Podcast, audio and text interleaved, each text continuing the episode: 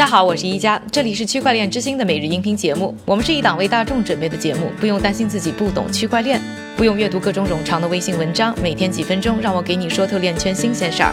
今天是二零一九年的四月三日，星期三，大家早上好。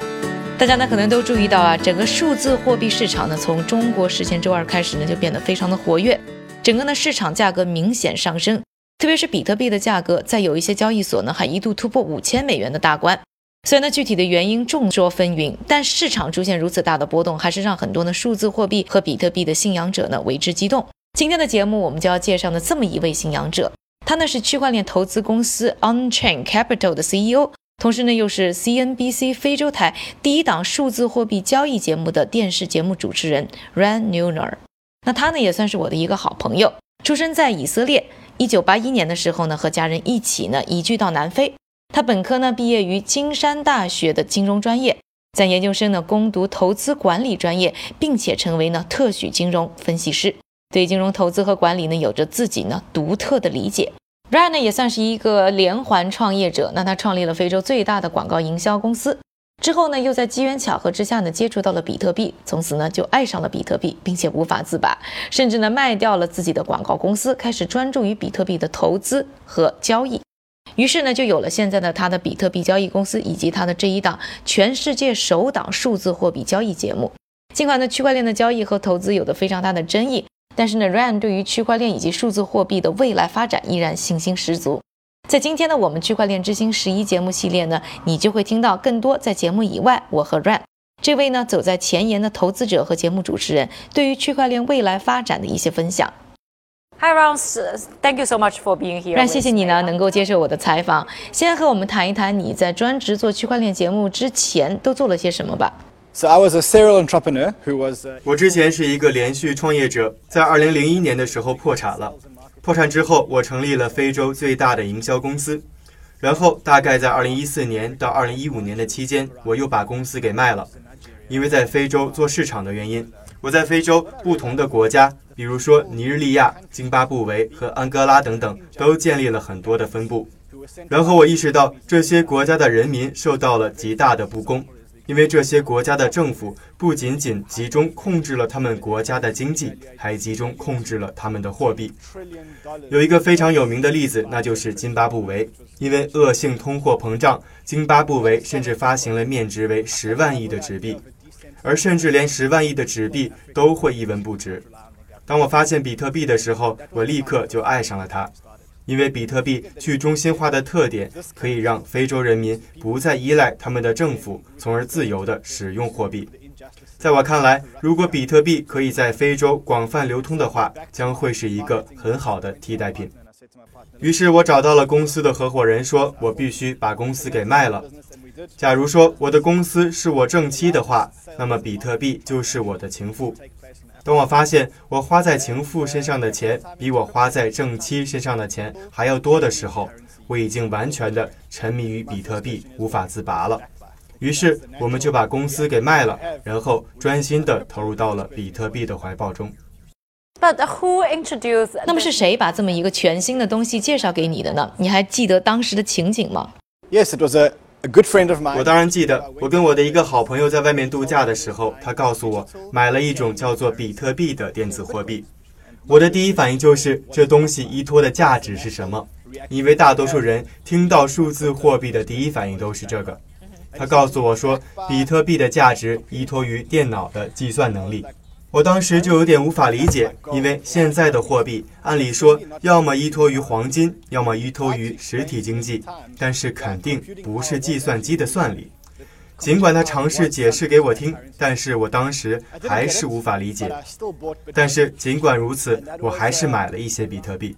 So do you do anything 那么你除了在非洲的 CNBC 做这么一档数字货币的节目，你还做一些别的什么和数字货币有关的事儿吗？So It's great that you ask me that. 这个问题问得好，因为电视节目是周播，录节目也就是一个小时的事情。但是对我而言，区块链却是一项全职工作，所以我剩余的时间都是在做关于区块链的调研。然后我还建立了一家基金会，专门做一些投资顾问的生意。我不仅仅会协助公司进行数字货币发行的募资。同时也会做一些投资。So last year, scalability of Bitcoin is a big. 比特币扩容呢是一个非常大的社区的问题，你有参与到这场讨论当中吗？How was it possible not to follow? 当然参加了。其实扩容一直都是个问题，甚至可以说扩容是数字货币这个技术普及的最大障碍。数字货币到今天还没有被普遍使用，就是因为还没有很好的解决扩容问题。拿以太坊来说，以太坊每秒只能处理十五到二十笔交易，但是设想在我们实际的应用当中，面对全世界那么多笔交易，每秒只能处理十五到二十笔，这个速度就是一个笑话。所以我坚定地认为，扩容的问题一定要解决，并且在未来的一到两年中，不管是比特币还是以太坊，都会有一个很好的解决方案。我已经看到了中国和韩国开始了很多项目，甚至耶鲁和伯克利也出了很多白皮书，其中有很多都很有潜力。尽管未来有很多的不确定性，但是人们总是在进步，不像互联网用了二十五年的时间才发展到现在这个阶段。我认为数字货币的革命肯定要来得更快一些。Yeah. So your show is about. 你在电视节目当中呢，和大家是交流关于数字货币交易方面的一些问题。那么你自己是如何对于代币进行呢？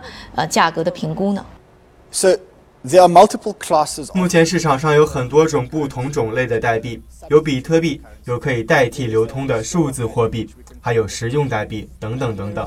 因此，你需要去关注每个项目最基本的信息，并且对它们的优劣势进行评估。这个项目是否有一个靠谱的团队？是否足够的去中心化？是否会形成网络效应？使用起来是否可靠？它是哪种代币？是否考虑了这个代币的经济效益？所以，每一个项目在你下决定投资之前，都需要从各个方面来进行评估。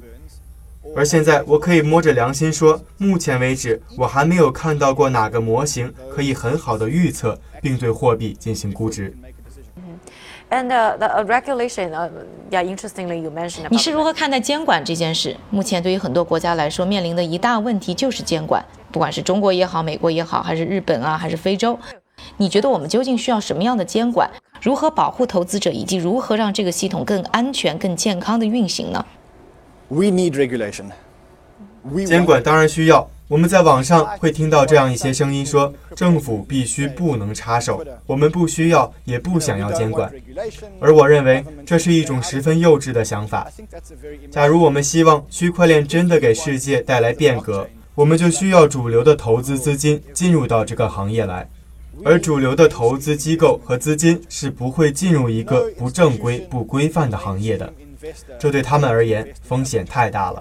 你能想象到，我站在养老金机构的董事会前说我要投资实用型代币，这种代币不仅不受监管，而且还有监管机构说它是非法的吗？所以从行业角度出发，我们是希望有监管保护的，因为我们同时也需要对投资者进行保护，从而避免欺诈行为。我们已经证明了自我的监管是无效的，因为人们总是贪婪的，而且一直盯着别人口袋里的钱。到目前为止，已经有太多 ICO 诈骗的案例了，很多投资者亏得一无所有，而这给整个行业都带来了非常坏的影响。Okay. Let's see. Um, what's the biggest challenge, or what are the 那 challenges? 你觉得现在整个行业目前面临的最大挑战是什么？The biggest challenge today, as we stand 对于区块链而言，你又想要安全性，又想要扩容，又想要去中心化，但是目前来看，这三者并不能共同存在。所以，如果你想要有安全性，那么你就会牺牲它的去中心化和其他的一些特性。以上呢就是我和 Ran 的采访对话，更多精彩呢关注我们的区块链之星纪录片系列，关注我们的微博 Next Block N E X T B L O C 以及我们的微博账号区块链之星 Next Block，同时可以关注呢腾讯视频观看呢完整的我们区块链之星纪录片。下面的时间还是交给我们的韭菜哥，他为大家准备了一组链圈的最新快讯。好的，一家，我们先来看一组企业和平台方面的消息。首先啊，在线支付业的巨头 PayPal 加入了一家名为剑桥区块链创业公司的 A 轮融资，但是并未披露具体的投资金额。而这次也是 PayPal 首次为区块链技术公司进行投资。第二则消息，美国主要的数字货币交易所 Coinbase 已经扩展到跨境支付的领域，而这一开发也使得用户可以立即发送和接收货币，并将其转换成当地货币。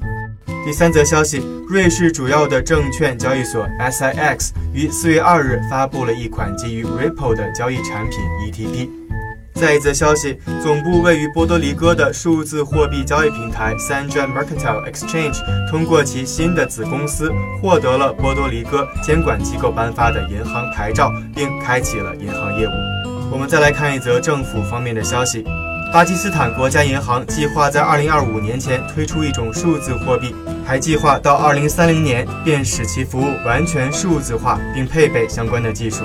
最后，我们再来看一则报告。根据一家中国媒体 China 的 org 的 cn 的报告，中国目前在建的区块链项目数量居世界首位。中国目前呢有263个区块链相关项目，占全球项目总数的百分之二十五。感谢韭菜哥的分享，也感谢各位的收听。我是一加区块链之星，还原区块链最真的样子。我们明天再见。